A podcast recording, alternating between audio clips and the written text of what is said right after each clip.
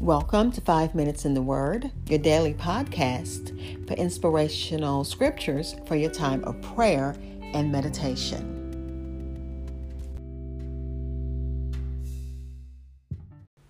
We started 2021 with a psalm of thanksgiving, but today's psalm, which is Psalm 137, is a lament psalm. It reads, When we sat down beside the rivers in Babylon, we were very upset we thought about Zion City that we had left behind, and we wept. We hung our harps there on the branches of the willow trees. Our enemies asked us to sing songs for them there. They laughed at us as their prisoner.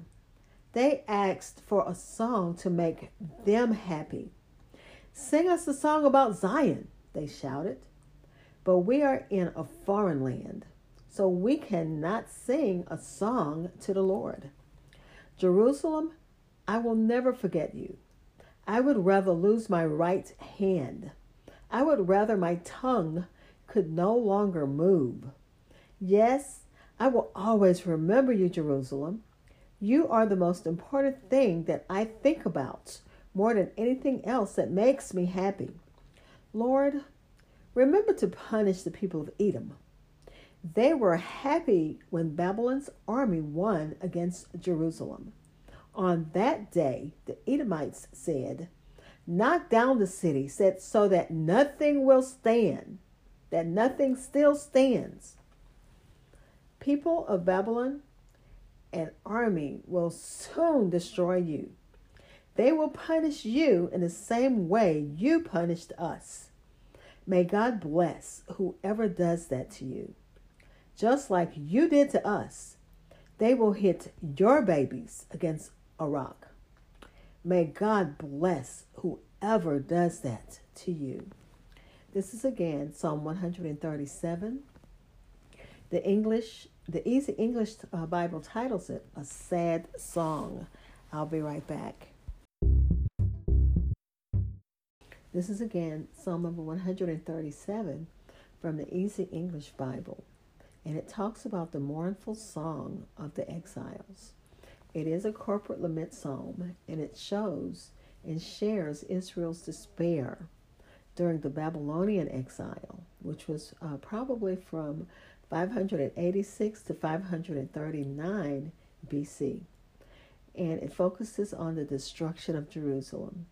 The psalmist begins by depicting the exiles' despair after the destruction of uh, Jerusalem and their deportation to Babylon.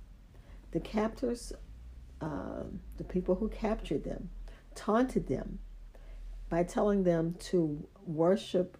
Why don't you worship your God?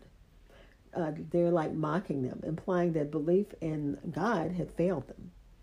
And the Israelites were, they were in a place where they didn't want to be mocked they understood that the, they weren't asking for these songs because they wanted to hear them. They were asking for these songs to make fun of them. They wanted to uh, they wanted to be amused by these people in their strange religion. Because remember, all of these uh, the people who captured them weren't didn't believe in God. They didn't believe in Yahweh. They didn't believe in the God of Jerusalem. They worshipped idols. So to them, this was a strange religion, and they were uh, insulting their faith because they're saying you serve the God who didn't protect you. And so Israel said, if if um, if we forget Jerusalem, I would rather lose skill of my right hand. I'm saying I would rather not play my harp at all, or I rather um, lose my ability to sing let my, my tongue fail to work. That's how they felt. And then the psalmist concluded by wishing for vengeance on Edom. And I read that Edom was uh, like a sister country. And because she's, Edom is Esau's, Esau's an Israelite. And instead of them standing by their brothers, they were uh, telling the, the people of their captors, the Babylonian captors, you know, uh, tear the whole country down. They don't need to stand. They wanted to destroy Jerusalem and its people. And the commentary said today, the fortress of ancient uh, Edom are desolate. They are a desolate waste, and the site where of ancient Babylon is in ruin. And it said, God cannot be mocked. And we thank God that even as we face things that makes us sad, makes us um, makes our enemies feel like we're weak because we they don't see the hand of God. We see the hand of God. We feel the hand of God. We know He's in control. But they feel that because they don't see it something immediate that He's not listening. But we know God hears.